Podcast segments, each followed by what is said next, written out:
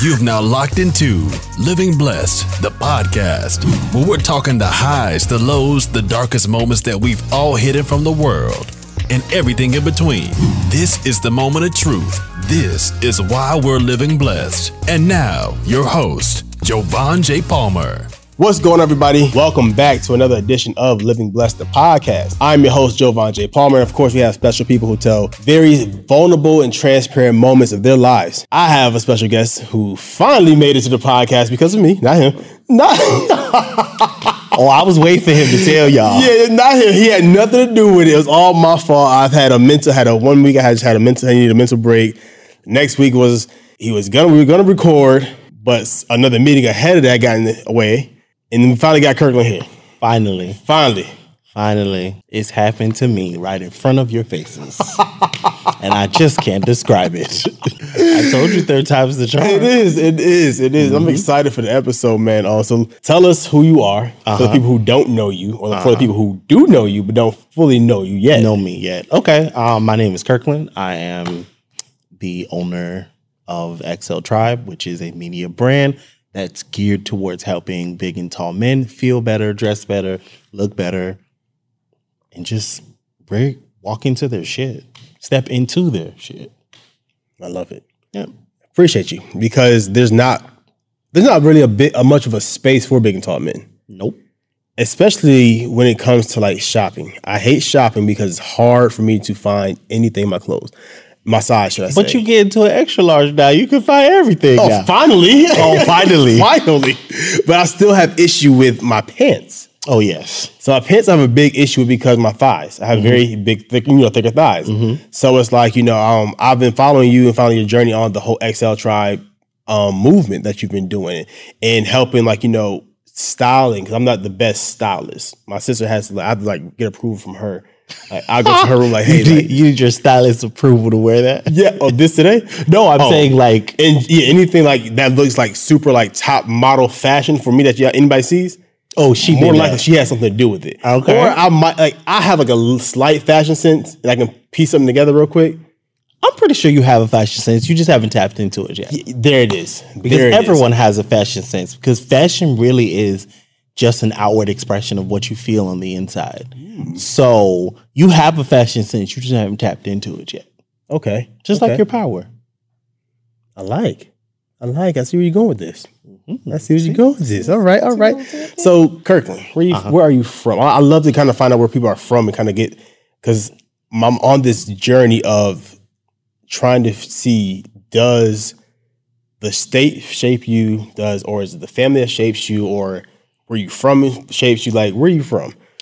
Um, I was born in Brooklyn, Oh, uh, raised in Queens, okay. and then I moved around a lot. So, um, one thing I never did personally was pick up things.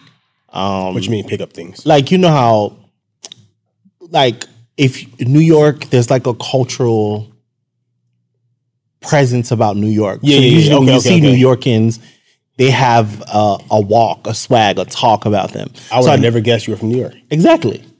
Um, I was also raised in Miami, Florida. Really? Exactly. You wouldn't know that either. I don't pick up things. Um, Huh. that was on purpose. Because you answered my question then. what? Does where you from? It can shape you, but it actually did shape me. But because I didn't want it to shape me, it shaped me. Why didn't you want it to shape? you? Because when I was growing up, one of the things that I saw in school, I saw the kids pick on the other Jamaican kids, and I never wanted to seem Jamaican. So part of that, like, part of my journey was me dumbing myself down so that I didn't seem Jamaican. So I always wanted to just be the like neutral kid. And that's how school was for me, just coasting through. Like I'm not I wasn't in any of the groups. I didn't sit in any tables. Like just let me get my work done and get through 12th grade. I don't got time for this shit. like that was me through school. And that's how school went for me. Yeah, yeah, yeah, yeah. Um, okay. because I didn't want it to shape me, but Right. not knowing that that was not good. Mm-hmm. But as a natural defense mechanism, that's what I saw, and that's what I didn't. I didn't want the kids to make fun of me, so it does shape you in a way. But okay. I had the adverse effect on me. So how did you get yourself to a point of where you where you've gotten to? So it's like you didn't want to be picked on because you were Jamaican. Was it because of the accent, or was it because Yes, it was always the accent. You was gonna hear the boat jokes. You was gonna hear the the bubbles. Uh huh. Um, of course, I've not. Of course, I, I was poor, so you was gonna hear the bubble jokes, which means like you don't have on like. Actually, if I were in school, these would be bubbles. Oh, so it's like the off brand stuff. The off-brand stuff. That's Okay, what they okay, call okay, okay. bubbles in Miami. got you. So you didn't want to be wearing any of that, and so I had to find a way to navigate my space. So I figured if I just curl myself up, make myself really small, no one would see me, and I would just just get me out of here. Now, what was the push for just wanting to get out of there? Well, I, well, life for me was really hard growing up. Okay. Um, so I tried. That was always my thing. Was making myself small. Like when I was a kid, um, I forgot what TV show that was. I think it's is who has invisibility. Is it Flashman? I didn't watch. One of them had invisibility, and that's the gift I always wanted to have because I didn't want people to see me. Why Because not? because if you see me, that means you have to see me, right? So it's funny now that everyone sees me because I'm so seen, but Yeah. back then, like you wouldn't see me. Like I'd be in, a, I'd be one of those people who'd be in a room and we'd be in this room for hours and you would never see me. And then such and such would be like, "Oh, do you remember that? Yeah, you was there. Yeah, I don't remember. That would be me because I'd make myself unmemorable. Um, from because it was easier to be like that because I, as a kid, I always knew.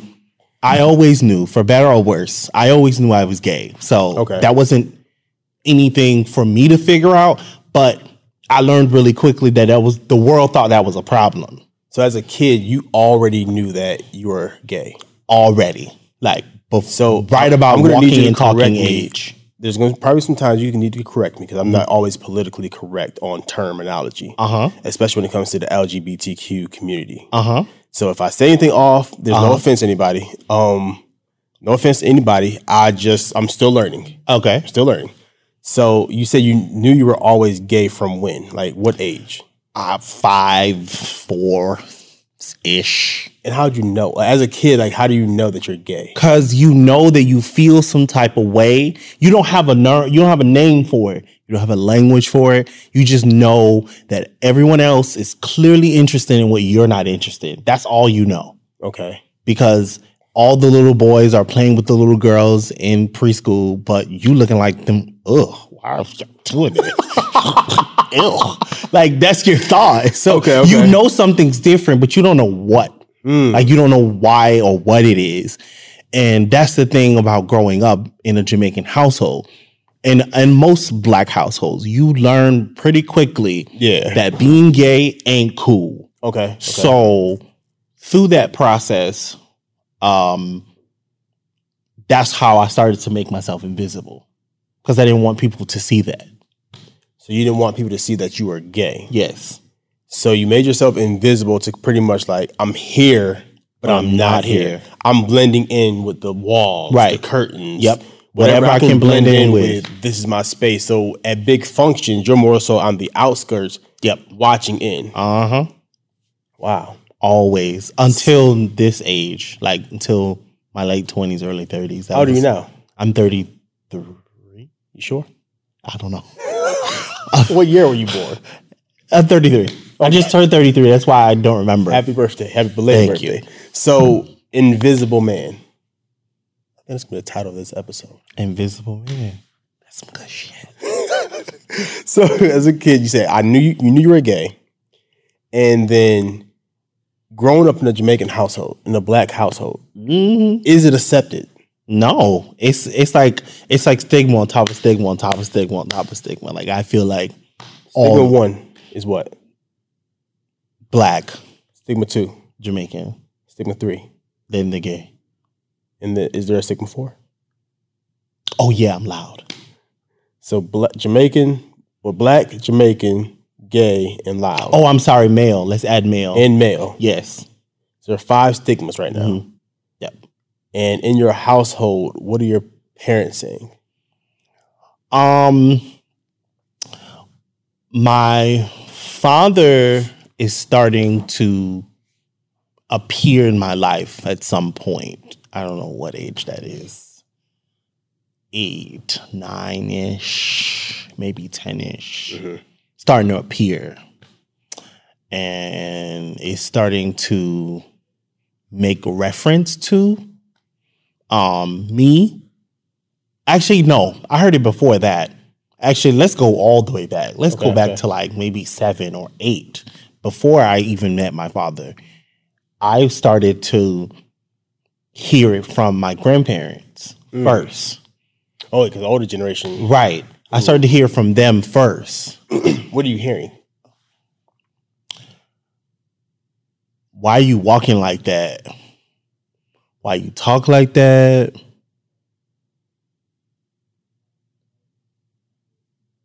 Those are the two I can like outwardly remember, like off the top of my head. Why are you walking like that? Why are you talking like that? Is the first thing. Oh, why you don't have no little girlfriends? That's that was that was the one. I don't know. I'm seven. Why do I need a girlfriend? but you know, Yeah, yeah, yeah, yeah. that's where it started. Uh-huh. Actually, it started with where your little girlfriend, okay. and then oh, I'm sorry, plural. Sorry, where your little girlfriends.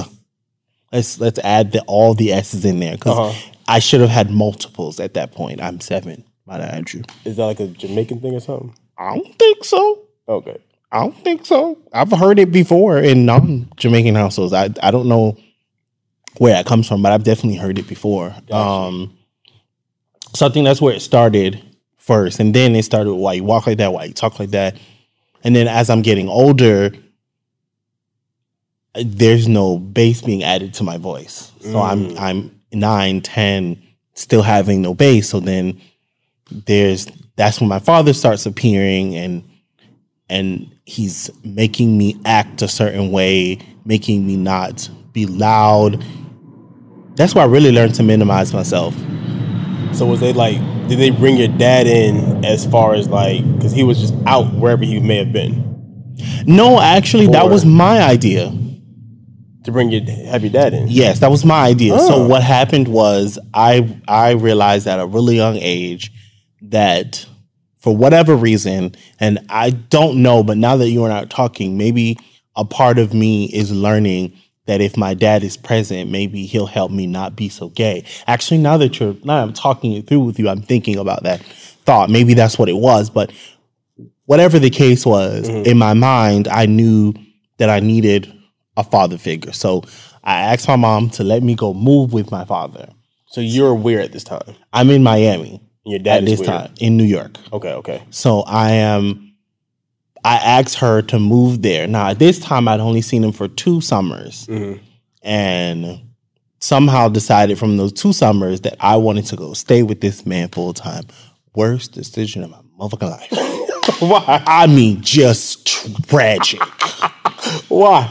Because I mean, it went from roses and cotton candies to like military drills and like do 20 push-ups every day. If you Jamaican, you know what cerasee tea is. That shit is nasty. Bush. Okay, so we we drink Jamaicans drink and eat things like from the earth. So one of the things we drink is called bush tea or cerasee tea. It's it's a plant that grows. So Jamaicans generally have them in their yard that they grow. So you take the bush off, put it in the pot, um, and you boil it, and then you drink the water from the content. Or or if you have orange peel, like we peel the orange and then let the orange dry and then boil it and drink that. So you have to drink one of those teas every morning. And then it's that it's the constant beratement of my sexuality and I'm literally 12 and trying to figure out the world. What are you doing, sir? There's no guidance. He's not shaping me or molding me. He is actually in his image, not in what's best for me. What's Yeah. he thinks best for me. And so that's around the time where I really, really learned to be invisible um, because there was no other way that I was gonna make it through being seen all the time. So that's kind of where that comes from. So I got a question. Were you trying to like force yourself to not be gay?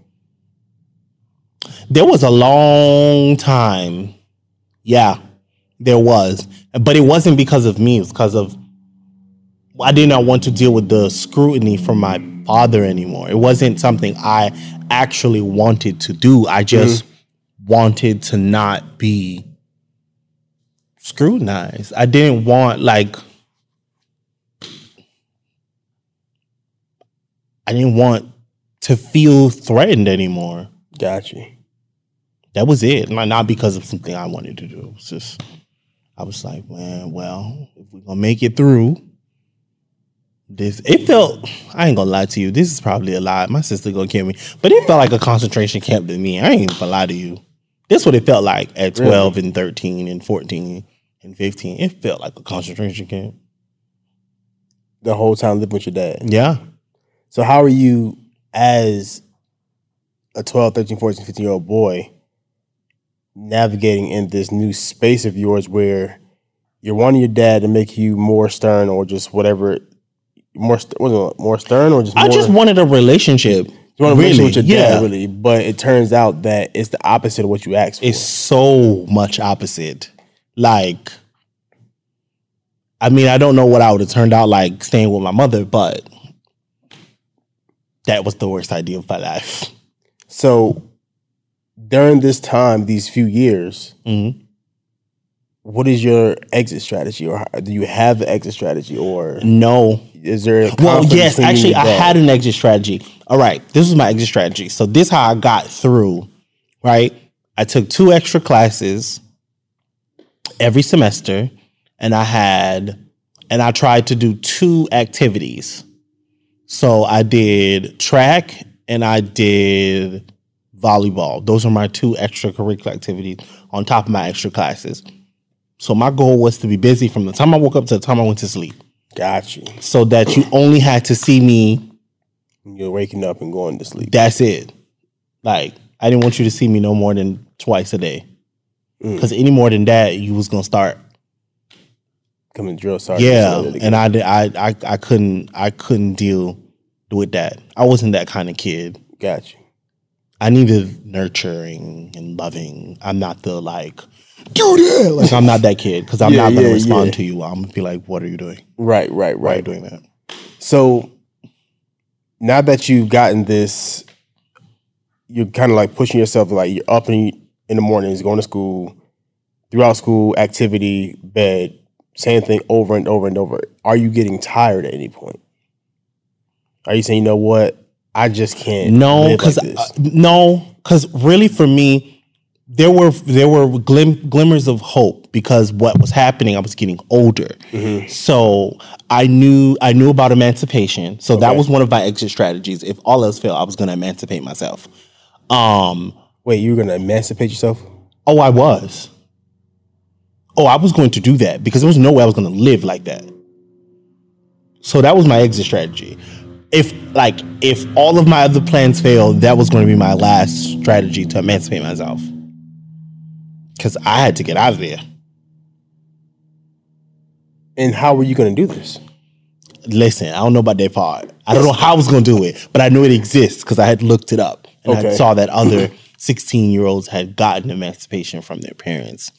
Um, and I knew that I needed to technically be an adult in order to do certain things, like get a car, get a better apartment, things like that. I knew that stuff. So my first time trying to have an exit strategy was trying to go to school.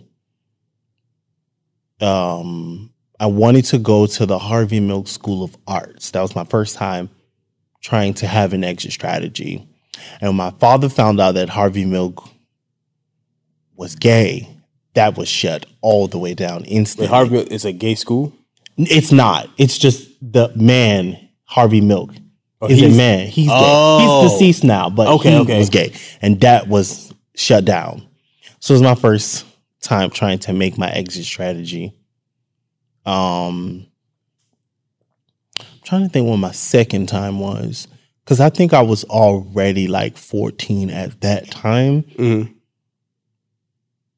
I don't know what my next exit strategy was, but the next year, the next summer, I left. To back to Miami. Yes. Okay. Um, I don't know why it never occurred to me the whole time to call my mama. I don't know why. I was gonna ask like I never once thought did to you do ever- that. I don't that Was my next question was like, no, cause see, like, if do you watch the show Ruthless by Tyler Perry? Oh, no. Okay, so in the show, a lot to me, the people they can be free, but when someone has your mind, you Ah, don't know you that you're free. Yeah, yeah. There's no physical yeah. chains on you, but in your mind there is. Got you. And that's why it never occurred to me to like call my mom and be like, "Yeah, this man is abusing me. Can I go home?" Like, never thought. So once. for how many years? What four or five years? about four, four and a You half. went through mental abuse. yes, and physical. He beat the shit out of me. Really? Oh yeah. For what reasons? One time in particular, in my middle school yearbook, someone wrote "Stay loud," and he thought that was not appropriate for somebody to write in a man's yearbook, so he beat me for that. Mhm. And I stayed loud. Fuck you.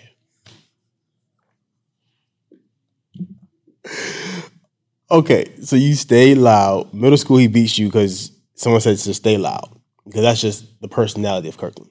Mhm. And so I'm assuming, and correct me if I'm wrong, that your dad just had a really big issue with you being gay. Yes, that was his number one issue with me. So in a sense, you put yourself in this situation, I did. I really did. and you can't get yourself out of it because you're mentally tied to your dad. Yep. And, I don't know that I'm free. Don't know that you're free. So it's like slavery in a sense. We're free because we the Emancipation, uh, Emancipation Proclamation, and you're the people in Texas who just don't know they're free. Yep. I'm those people. Wow. And literally in the summer, I don't know what year that was. The summer when I was turning 14, I think, if I'm not mistaken. I was turning 14 or 15 was the summer that I realized, wait a minute.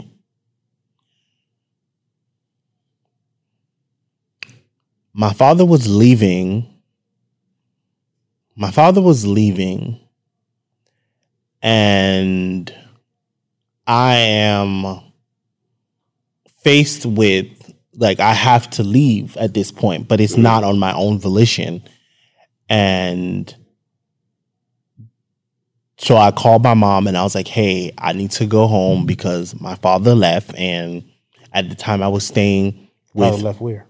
he left. I don't know where he is at this time. He's gone. So you were in New York with your dad. Well, I lived with my dad and my brothers and my sister and their mother. Okay. Right. So my father leaves and their mom is in the house with four kids, four teenage kids.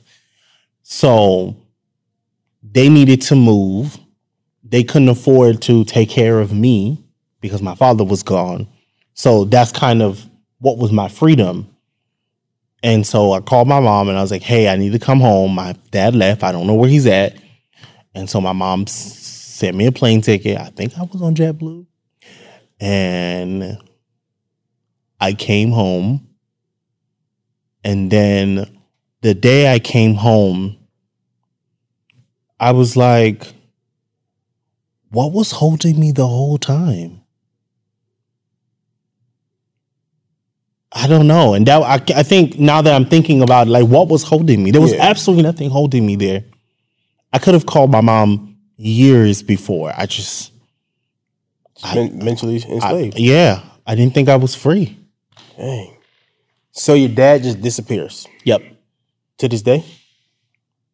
No, no, not to this day. I know where he's now, but not to this day. But for many years, maybe seven or eight years, He's just gone. gone. No smoke signal, no letter, Uh-uh. no text Uh, uh not at least not to you. not to me. So you back to Miami Yes, I'm back in Fort Lauderdale now. in Fort Lauderdale. Mm. What's going on then?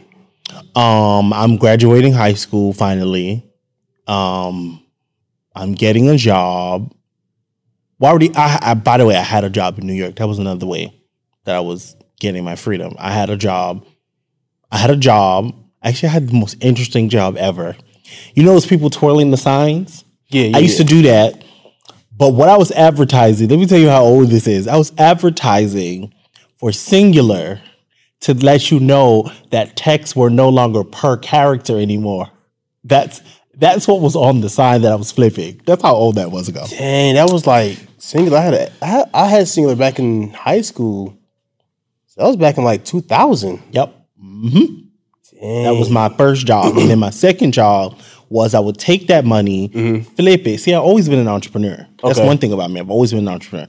I was taking that money and then I was reinvesting it into candy at the Rite Aid that I would sell at school and double my money. So you've always been an entrepreneur. Yep. Always. All right. So mom flies you to Fort Lauderdale. Mm-hmm. Finally had graduated high school, you say, Yep. got a job. Mm-hmm. What's going on next? Um, in that time was kind of when my mom started to figure out that I was gay. Oh, so you didn't know? I mean, moms always know. Yeah, yeah, yeah. But like not from my mouth. Actually, I never she never found out from me actually. A friend of mine was over and was talking about him dating a guy and then I didn't know she was home and then he said when are you to get a boyfriend and then that's when my mom came out the room and was like I can't say that on here, but that's when my mom started being verbally abusive to me. So that's when that relationship. so it's like she knew, like, okay, my son may be gay. Oh, that was confirmed that, was- that day. But that, that, day. that day confirmed it Yeah. for her. And then, like, she just kind of flipped the script. yep. And then we no longer had a relationship after that. Really? So it was just so at that point. Um, no, we no longer had a relationship. I still lived at the house, but we didn't talk anymore. So you're in the house and you're not talking to your mom at all. No, For how long? a year until Not a word. not a word. How is this possible?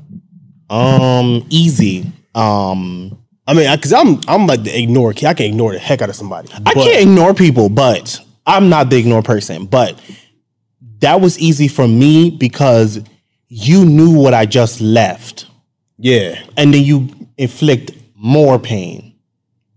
To me, that was just wild. Oh, for sure. So that was easy for me to ignore, but I'm not the ignore. I can't, I can't ignore people. I'm not that. I'm not good at it. I I- mean, the situations is hard to ignore, but people, if, if we're in a room together right now, and like you just getting on my nerves, I would literally just do this. I don't know how you do it because it's like it's almost like the I'm not touching you, I'm not touching you. It's like you know they're close to your face. Like I don't know how people actually ignore people because I can see it. I I see you. I, see, it. I think I've grown accustomed to it because of my childhood, probably. Got it. Got it. So you're used to um ignoring the shit out of people. Oh, for sure. Okay, makes sense. Yeah, I wasn't that good at it, but with her I was because I you knew where I left. And for you to inflict pain again on me to me was wild. So I ignored her for about a year, maybe a little more than a year. I can't get over this. Y'all in the same house, Mm-hmm. and you're ignoring your mom. Sure am.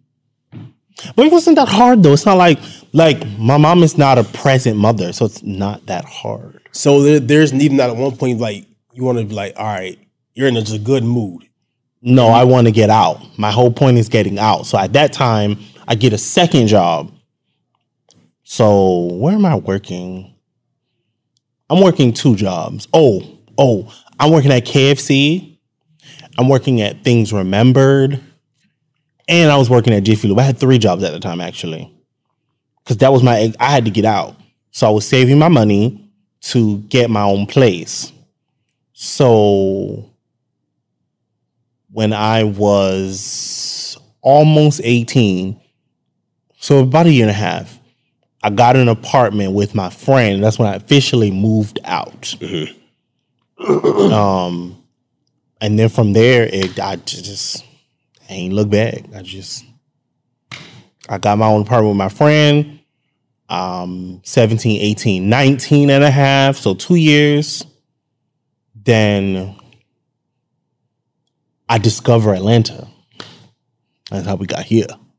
Um, so my friends were coming on a trip to uh, this place called Atlanta. I'm gonna say it like this because I did I did not know this place exists. so they're coming on a trip to this place called Atlanta, and I'm like, "Where's Atlanta?" And it was like, "Oh, it's in Georgia." Now, mind you, I'm I'm geographically challenged. Right, right, right. So like, you know, it's New York and Florida, probably. that's it. So where's Georgia?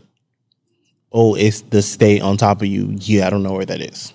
So we pull up the map, and I was like, "Oh, it's right there." So they're like, "Oh, we're gonna drive. It's like nine hour drive." I said, "Okay, that's far, but okay, cool. We're coming here for Pride. That's the reason I came here. We're here. We're partying. I found my way to the famous Lenox Mall. When I'm at the mall, I discover I don't know if they still have them anymore. If they do, maybe I'm dating myself, but they have these really thick apartment books Apartment Yeah, Guide. yes, yes. Okay. Yes. So I'm walking past Macy's, and there was a uh, like a stand little- of them, yeah, yeah, the little yup. kiosk with those stands, and I knock one over with my Macy's bag. So I go to pick it up. This guy, God part got to be God. I'm telling you. I go to pick it up. I'm like, friend, there's an apartment in here for $499. This got to be the hood, right? Exactly. $499. I kid you not. This got to be the hood, right? So we go looking up. It's like Smyrna. This is one of the best neighborhoods in Georgia. Oh, this got to be a joke. Four ninety nine for an apartment in Smyrna. Two bedroom at that. Ain't no way. It's a two bedroom, one bath. I so I kid you not. Actually, the two bedroom, one bath, that was the larger floor plan. The smaller two bedroom, one bedroom was four twenty nine. And the smaller was what? Four twenty nine. And nowadays, for a two bedroom, two one bath in Smyrna, I'm sure the apartment business is probably still up. They still there. Yep. It's Village of Lake Park. It's still there. it's probably going for like what? It's in the thousands. I know that because it went up when the Brave Stadium came. So it's in the thousands for a fact. you So it's more than double, probably triple. So you find his apartment Mm-hmm. in the apartment guide. Yep. You and your friend.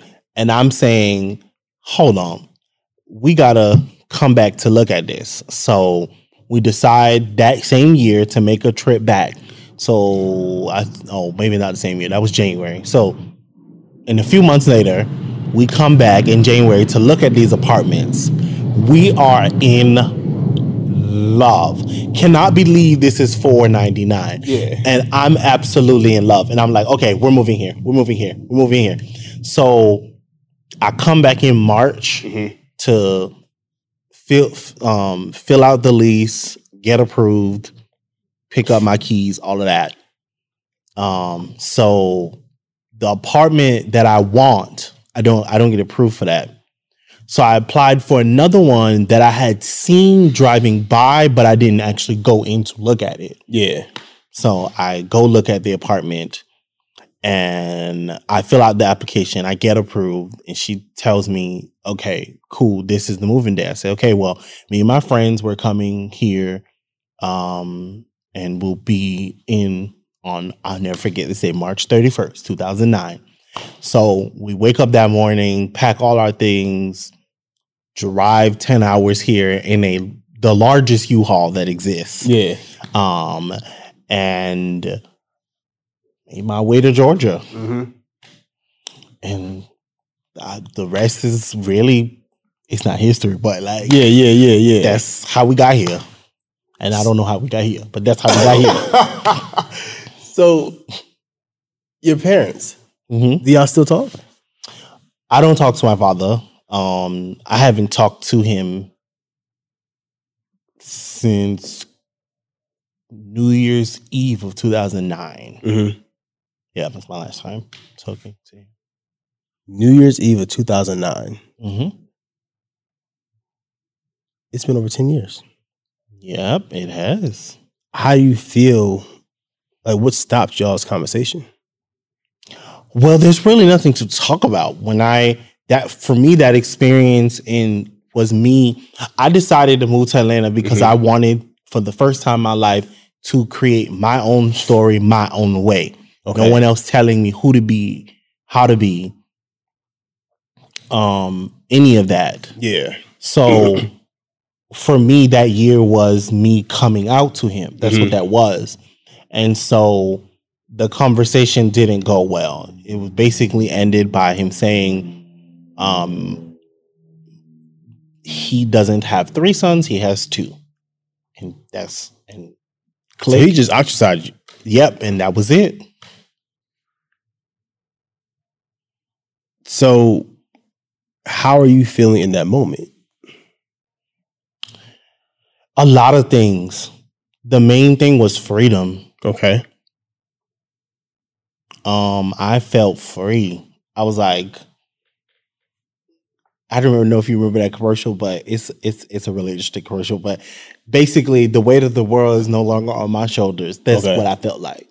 Got I felt like I can Finally be free. free. Okay. And that's what that was. I mean, obviously, then comes the herd, and then the like, why don't, why, why is this happening? Mhm. I know why it's happening, but why is it happening to me? Yeah. And then obviously, you know, all of those abandonment, loss, the gamut. But my first feeling was freedom. So you get you finally the the feeling of freedom, and you finally get freedom. hmm So after you get your freedom, are you kind of like you know stuck in this whole like what's next phase? Because you know sometimes when you finally get your freedom, you're like, okay, I got it. You're excited, and then reality sinks in again, and it's like, oh, well, what do I do next? No, I ain't have time to do that because I'm I'm a full adult at this time. Mhm. Like, I, so I have to figure out. You know what's funny? I didn't even have an opportunity to think or consider any of those things until 2019. It was my first time sitting down and feeling comfortable to breathe Mm. because for 11 years I was just chasing the dollar. So I don't know whose whose whose idea that is, but there's an idea that you can't address you can't address your issues until your basic needs are met. Your I think your five basic needs are met. And mine were never met until 2019. Like I never had stability, I never was comfortable, I never felt safe, I never felt at home any of those things until 2019. So that was when I started to be like, oh, I got some shit to fix. Mm. So that's when I started going to therapy. So how? Okay, so let's talk about therapy.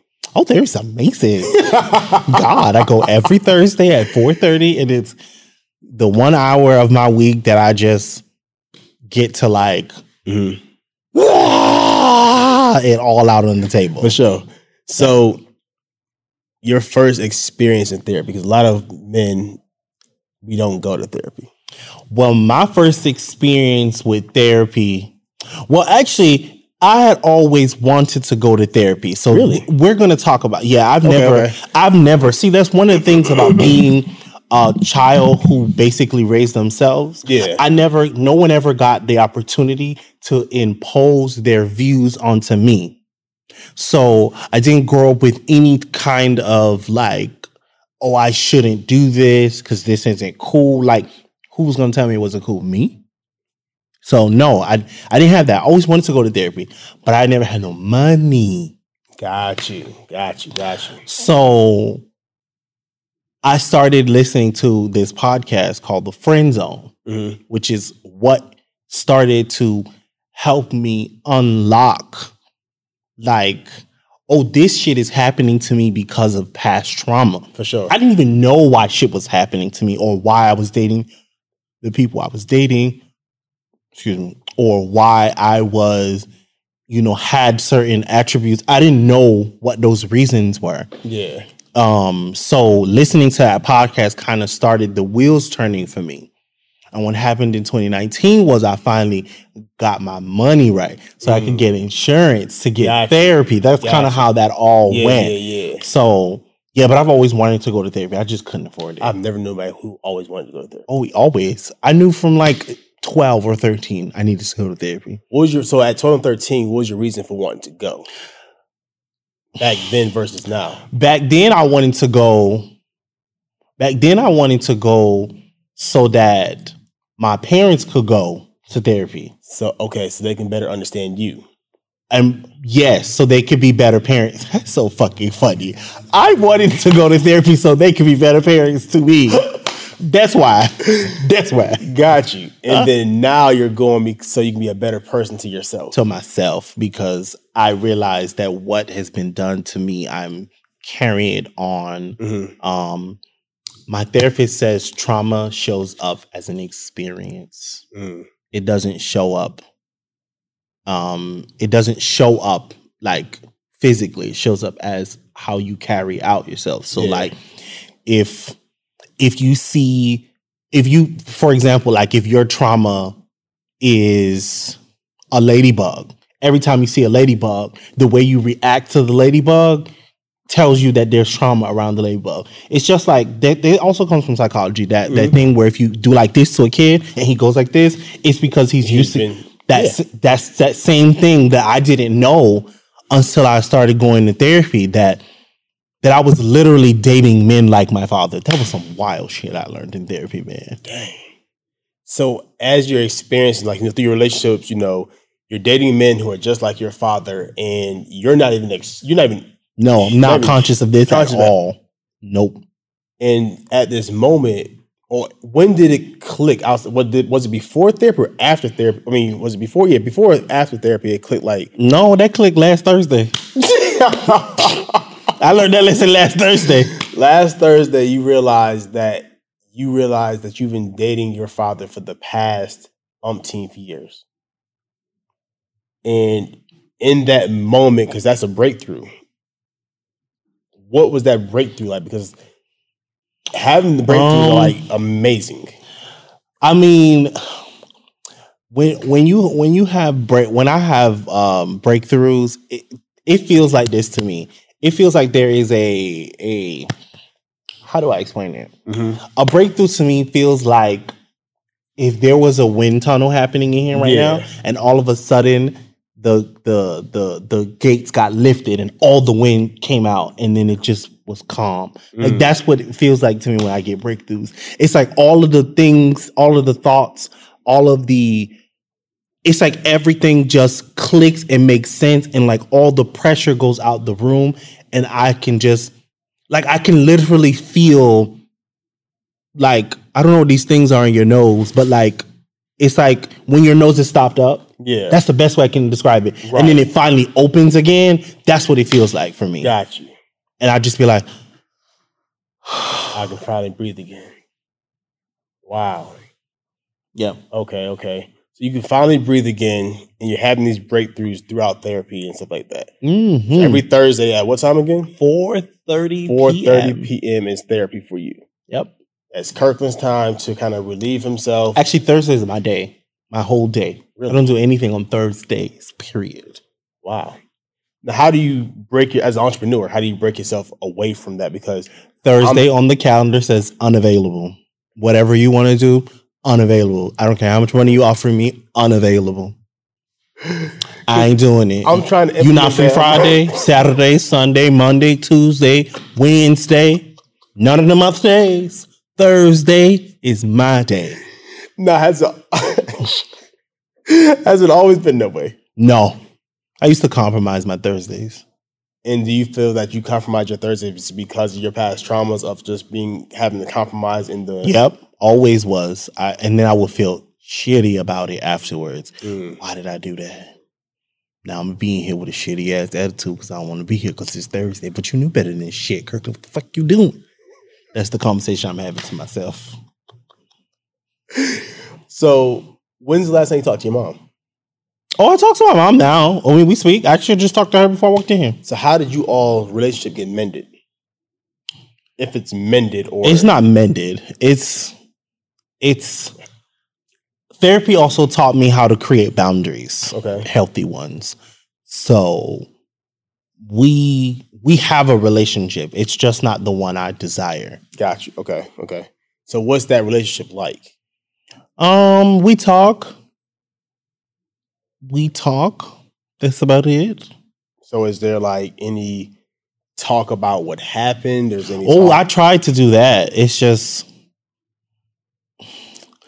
there's a level of consciousness that I don't feel that my mom has reached yet.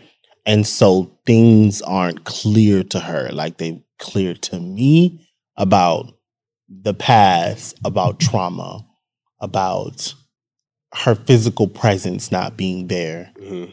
I think there's a lack of accountability.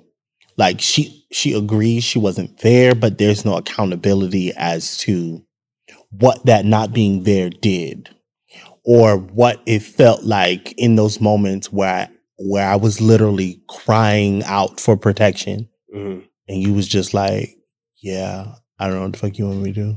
Like those kind of moments Yeah. there's no accountability for those moments and what those pivotal things did or caused me to take on hmm So like had and all the money I got to spend to unlearn that shit. huh? And all the money I have to spend to unlearn that. Oh, for sure. I, I get it. I get. it. I absolutely get the unlearning part because that's the hard part. That's the hard part. Trying to unlearn your familial traumas. You know, the traumas you endured through your family. That's a whole thing by itself. Outside of you know the individual from the father, from the mother, and then you have the whole family unit, and then you have your own personal stuff that you put yourself through Mhm. because you didn't know any better Mm-hmm. it's like a whole whirlwind of unpacking and And there's so many layers to Yeah. unpack. And just when the thing is, just when I thought I was done, because really in therapy, up until I'm not even gonna lie to you, up until like June or July, like I never even touched my father in therapy. It was all about me, my life experiences, my mother. And then it wasn't until like like I said in June, I started like unpacking a little bit. And then last Thursday was like,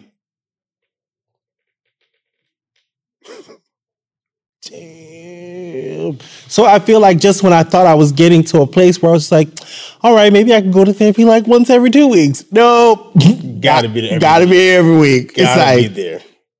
there's more. And with it being more, do you ever feel like it'll ever you'll ever reach a point to where I'm I'm good? Yes, I do. At first I didn't, but now I do. Um, because what my therapist likes to say is that his job is to fill up your toolbox. So I feel like my toolbox is getting a little, it's getting a little packed. Mhm. I have a lot of tools. I know how to respond to things when they're happening to me.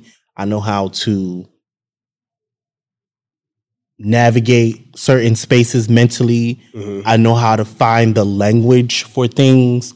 Um, a lot of times I don't, I did not speak up for myself because I have the words that I thought were appropriate to use. Yeah. So, like all of those things I have now. So, no, I do feel like there's a place. I'll get to a place where I'm like, I have enough tools to get through my life. Got you. Got you. All right. So my next question. gay in America, Mm-hmm. gay in black America, Mm-hmm. gay in Atlanta. Mm-hmm. So, my first question is what is it like being a gay black man in America?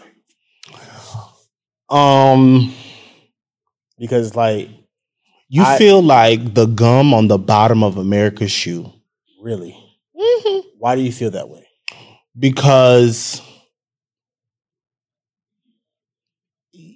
as a black man you're already you already feel this immense amount of pressure to always be on the straight and narrow Mhm. because at any time at any moment some person could look at you and decide Mhm. that your life isn't worthy today. So you have that. And then you also have to worry about how you're perceived in your own community. I like to tell people this before I was ever before I ever experienced racism, I experienced homophobia from my own people. Mm. So for me, that struggle is it's a lot of weight. It's the best way I can describe it. It's a lot of weight. So how is it carrying the weight of one being a black male, two being a homosexual black male, three feeling the way that you feel? Like what is that weight like? Because there's some men out there who don't understand in our community who understand the weight that you have to carry because we have as a black man, you know, a heterosexual black male, we carry the weight of racism, the all other types of weights, but it's like, you know, you have an additional weight on your shoulder as well. Yep. So imagine imagine you already got 200 bricks on you, 100 bricks for everything. So black male, right? So then you add another 100 bricks for being gay, another 100 bricks being Jamaican. So I got 400 bricks on my back that I walk with every day. Currently, to this day. Yeah, in a sense. I mean, I think there are parts of me that are much more free. Mhm. Um, but I can't ever take that freedom for granted and pretend for a minute that there isn't someone or something in the world that's always looking to to believe that I don't exist Got you. And then and I shouldn't exist. So does that take you back to the Invisible Man sometimes? Like, kind of, do you kind of like no back to that uh-uh, person? no because the person i am today refuses to be invisible so no that that makes me be more bold more loud more upfront more direct more in your face Mm, no okay, okay. My next question. Dang, it just left me. it will come back to you it was okay. So, dang, it was a good question too. I don't forget it. So, how do you express yourself?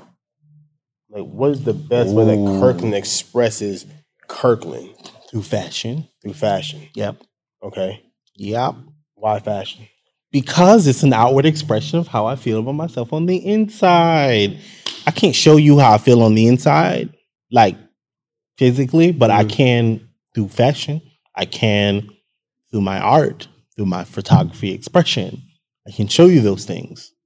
So, what made you pick up the camera? Oh that was easy okay so i started my brand 2014 XL Tribe. uh-huh Okay. um it was an idea that i had in 2014 Mhm. Um, at this time, I'm an Uber driver and I hate it. And I, Somebody threw up in my car, and I said, "I'm done." no, I like when people throw up in my car. No. You didn't get paid a lot of money for that. I did, but it's still the fact that somebody threw up in my car. I don't care. Somebody clean that, not me. Mm, no, sir. I liked it. Give me because you know what throw up in my car meant. I ain't had a driving mode for the day, so throw up in my throw up in my car right now. So I made this two fifty and I can go home. Okay, I'm gonna get somebody to clean it for twenty five dollars at the gas station, and I, I'm gonna pocket two twenty five, and I'm going home. And I'm making the money on that trip, so it's probably two seventy five. Really, I'm making that day, and I'm out. Matter of fact, I wanted somebody to throw up in my car every night. Heck no. Heck no. So Yeah. you Uber driving. Yeah, so I'm Uber driving at this time and I'm trying to find my way out of Uber driving. So, um, in the process of doing this, um, by the way, Uber driver was like my first freedom, actually, like figuring out my first level of financial freedom. It was my Uh-huh. first time actually being an entrepreneur because, I, like, I've always been an entrepreneur, Yeah. but I've been doing it like, like, like a little Kinda here, like- yeah. a little there, not actually focusing on being an entrepreneur, but just making a little money, not actually thinking like I can make this a seven, eight, nine figure business, not thinking of it that way, but just making enough money to survive kind of thing. Right, right, And right. Uber was the first time that I realized, oh, wait a minute, I can make real money doing this. So that was my first journey. So on my way out of the out of that door, Yeah. um, I was like, what's next for me? At this time, I had started four businesses already, and I was just over it. At this point, I was like, okay, either I'm gonna find my passion or I'm gonna go back to school and find some other passion, go to work like everybody else, be miserable, retire, and die. Yeah. Because I don't know what else to do. It's not. Right. I've tried. I have tried. I just couldn't figure it out. Yeah. And what was always passionate to me was that I realized how rare and special I was around the time that I was starting my business. What I realized was that the idea of having someone who was so comfortable in their skin was something that was not ever presently common to me. I Mhm. like seeing it out loud. And so I was like, oh, I want to start a business like this. And I had already kind of dibbled and dabbled into fashion blogging, like my own personal style. But this time, and what I attribute my success of my business to is the fact that this is my first business that has nothing to do with me. Every other business I started was because I was trying to get rich. Mm. This is my first time starting a business that had money was not involved. Yeah. Like I didn't even have a bank account until 2019. That's how much big money was not involved because my whole objective was to inspire big and tall guys to feel better about themselves. Yeah. Um, and so for me, that was kind of w- where the the wheels started turning for me. Um, and so picking up the camera came in after I started the brand. And what happened was I there there I go being invisible. Like, let me tell you about being invisible. So the first year and a half of my blog, I never showed my face. If you go back to any post before mm, April of 2019, you'll never see my face. What's the website? exceltribe.com. Okay, continue. Oh. So I never showed my face. Or sometimes I would show like that. I would show like this much of my face. So I would Mhm. like have a post where I was like, like you can see my eyes. Yeah. Or have a post where you can see my nose, but never like my full face. Um and that was because I was hiding myself. Got you. It was a multitude of things, but also because I'm still hiding myself at this time. Um so I was looking for what they call those things stock images. I was looking for stock images of Mhm. big and tall black men. Let's be specific. And in my time of finding that, one thing I found was that there were no images of big and tall black men. I was looking for Latino men, couldn't find them. I even could not find white men. I could not find any big and tall men in stock images. Mm-hmm. However, I did discover images of big and tall white men, but they weren't like fashion photos. They were doing I don't even understand what was the purpose of these stock photos, but they were basically like imagine in this room, they were sitting mm-hmm. in the middle right here of this room, Yeah. and they had donuts, cookies, cakes, pies, fried chicken, just sitting, and they were just eating it. And he had like his shirt half up, so his belly was out, and it was like, what am I gonna do with that? Okay. So from Can't date. Try to go back that far. oh, you tried to? I tried to. It's just you get a lot on your website. I do. Not a uh-huh. lot. Like it's just too much. It's just uh-huh. you've been. Really I have a lot of posts. Yes. Um. So. Um. I think my first time showing my the the post is called "Meet the CEO Kirk." I think it's the the name of the title. If I You have a search button on here. I do. I should. I, I would go ahead. Um. So. I forgot what I was saying. Oh, I was looking for uh, big and tall men, and so I found that guy, Yeah. and I was like, "Wait, this is all y'all have?" I was like, "Okay, cool." Exit the browser, went to Best Buy, bought a camera, and the mm-hmm. l- re- the rest is literally history. Like for real, like that was the day that I was like, "I'm going to shoot my own content to put on the site." So that that's when I picked up a camera. So then I had knew a couple guys in Atlanta. I was like, "Hey, I don't like I don't need like I don't have any money to pay you, but I'm just getting started in photography. The best I can do, I can give you free photos. And so I was like, in exchange, I just want some of those photos for XL Tribe. And that's what I did at the beginning. I just shot any big and tall guy that had great style, I would shoot him. Like that, that was, unt- and then people started noticing and recognizing and like, hey, how much do you charge? I, I still remember my first photo shoot to this day. Person was like, how, much, much you you charge? I was like, uh, charge? I was like, money? What, what's that? I was like, I don't charge. He's like, you should always charge. And I was like, for what? Like, this is my passion, like money. I was like, no. He's like, give me a price because you need to be paid. And I was just like, $50.